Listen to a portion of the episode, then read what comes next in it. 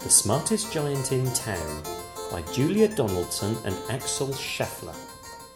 George was a giant, the scruffiest giant in town.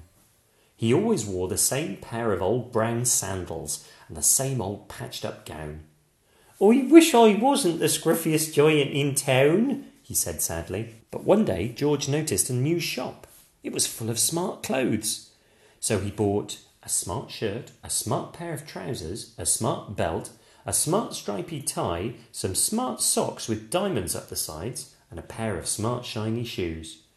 Now I'm the smartest giant in town, he said proudly. George left his old clothes behind the shop. He was about to go home when he heard a sound. On the pavement stood a giraffe who was sniffing sadly. What's the matter? asked George.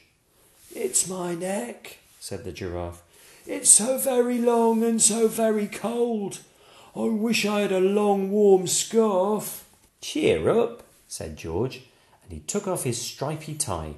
It didn't match my socks anyway, he said, as he wound it round and round the giraffe's neck. It made a wonderful scarf. Thank you, said the giraffe. As George strode towards home, he sang to himself, My toy is a scarf for a cold giraffe, but look me up and down, I'm the smartest giant in town. George came to a river. On a boat stood a goat who was bleating loudly. What's the matter? asked George. It's my sail, said the goat. It blew away in a storm. I wish I had a strong new sail for my boat. Cheer up, said George, and he took off his new white shirt. It kept coming untucked anyway, he said, as he tied it to the mast of the goat's boat. It made a magnificent sail. Thank you, said the goat. George strode on, singing to himself. My tie is a scarf for a cold giraffe, my shirt's on a boat as a sail for a goat, but look me up and down, I'm the smartest giant in town. George came to a tiny ruined house. Beside the house stood a white mouse with lots of baby mice. They were all squeaking. What's the matter? asked George. It's our house, squeaked the mother mouse. It burned down, and now we have nowhere to live. I wish we had a nice new house. Cheer up, said George, and he took off one of his shiny shoes. It was giving me blisters anyway, he said, as the mouse and her baby scrambled inside. The shoe made a perfect home for them. Thank you, they squeaked. George had to hop along the road now, but he didn't mind. As he hopped, he sang to himself. My tie is a scarf for a cold giraffe, my shirt's on a boat as a sail for a goat, my shoe is a house for a little white mouse, but look me up and down, I'm the smartest giant in town. George came to a campsite. Beside a tent stood a fox who was crying. What's the matter? asked George. It's my sleeping bag, said the fox. I dropped it in a puddle.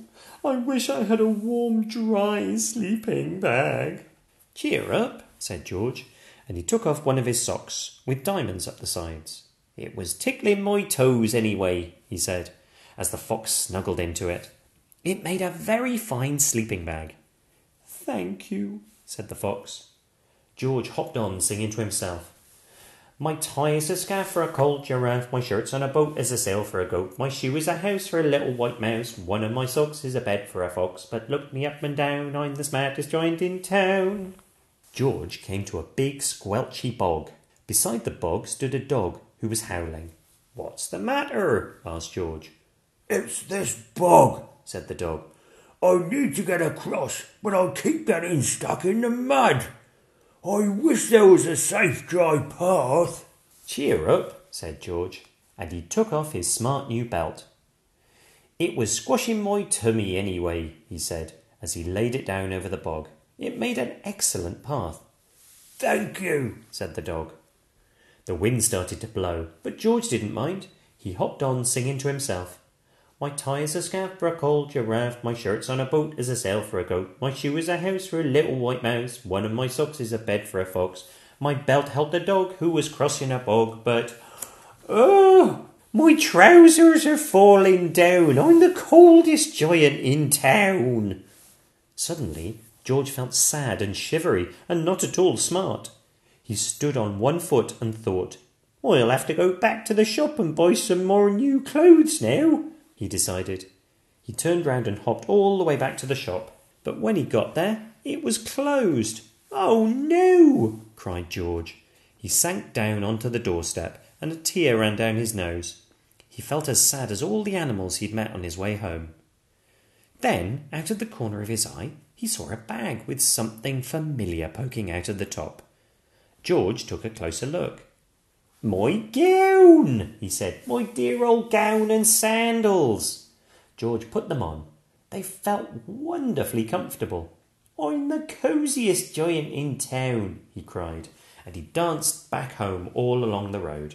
Outside his front door stood all the animals he had helped. They were carrying an enormous present. Come on, George, they said. Open it. George untied the ribbon. Inside was a beautiful gold paper crown and card. Look inside the card, George, said the animals. George put the crown on his head and opened the card. Inside it said, Your tie is a scarf for a cold giraffe. Your shirt's on a boat as a sail for a goat. Your shoe is a house for a little white mouse. One of your socks is a bed for a fox. Your belt helped a dog who was crossing a bog. So here is a very fine crown to go with the sandals and gown of the kindest giant in town.